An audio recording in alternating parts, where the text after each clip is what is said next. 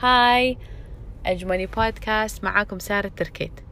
في الأسابيع اللي طافت تكلمنا عن موضوعين الموضوع الأول اللي هو asset classes الموضوع الثاني اللي هو diversification. إذا أنتم ما سمعتوا هذول تو بودكاست stop this podcast روحوا سمعوا وتعالوا. الحين دام سمعتوهم أو أن أنتم من الناس اللي سمعتوهم من أول شيء هنكمل في موضوعنا اليوم. عندكم طريقتين إذا تقدرون تستثمرون. الطريقة الأولى اللي هي اسمها active investing أو active strategy.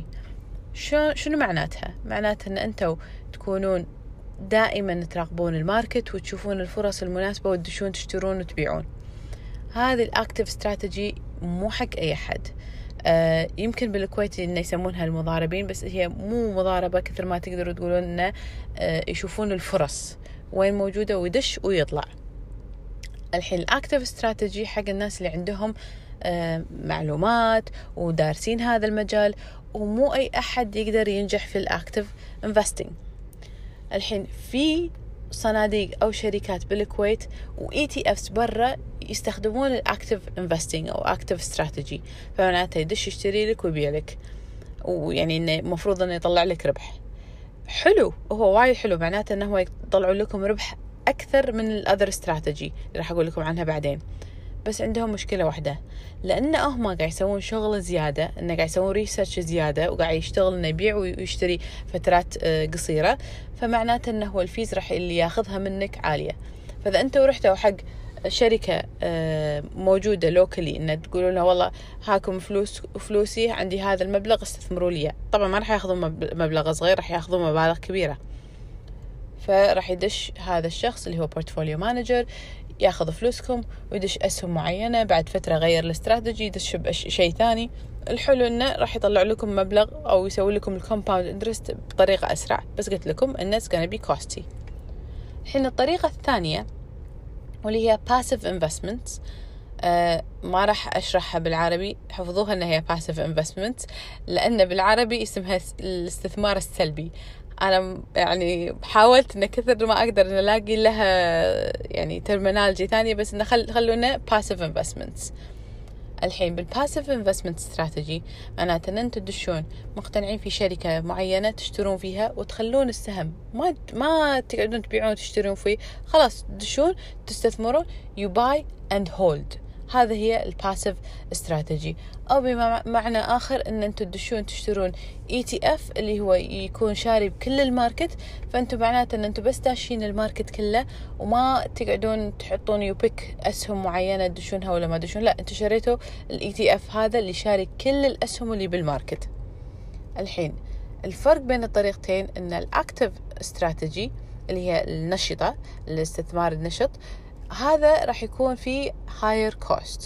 ال passive مفروض إنه يكون lower cost than active investing.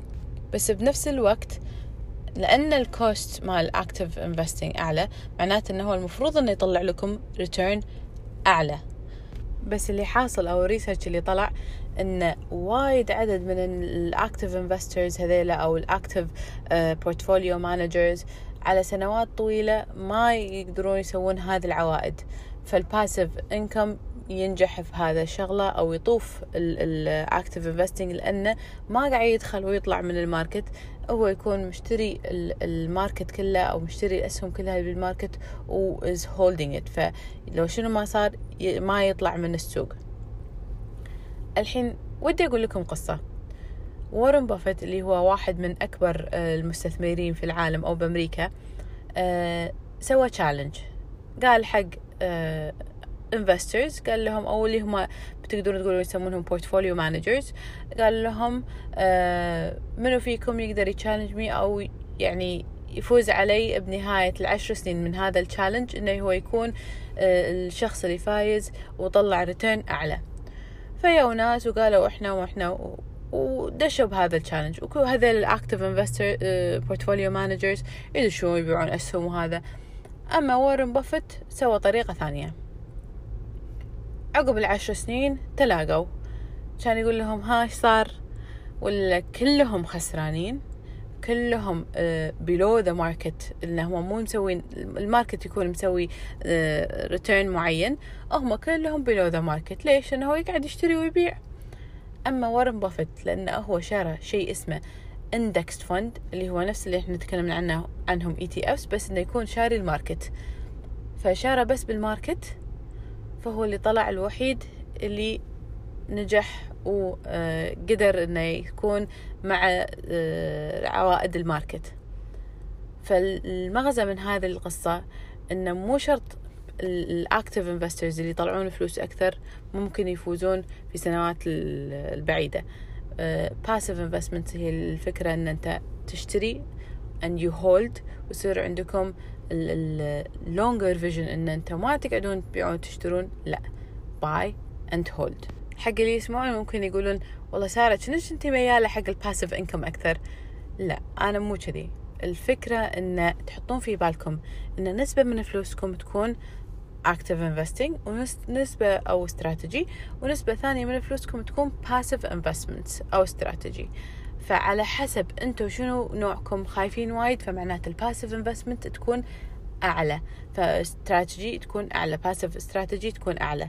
إذا انتو كنتوا والله risk takers وعندكم إنه يلا هنا أسوي فلوس أسرع وهنا هنا أجرب وما عندي مشاكل وأنا ماني خايفة وما عندي التزامات أخذوا اللي هي active strategy أو active investing في وايد طرق راح نقدر نسويها بس راح أشرح لكم شغلتين. active investing أو استراتيجي أنتم تروحون تشترون عدد أسهم وأنتم you bet إن هذول راح يصعدون. ال passive investment معناته إن أنتم تشترون ال ETF اللي شاري كل الأسهم بال market بغض النظر عن اللي أنتم حاطين في بالكم إن هذا اللي راح ينجح ولا هذه الشركة اللي راح تنجح. داشين أنتم بال market كله. إن شاء الله وصلت المعلومة بالفرق بين ال active investing strategy أو ال passive investing strategy الأسبوع الجاي راح أتكلم شلون تقدرون تسوون هالأشياء اللي قلتها. شلون تقدرون تشترون الأسهم؟ شلون؟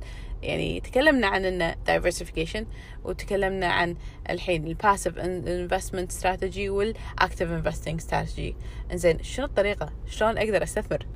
Stay tuned. Next episode. thank you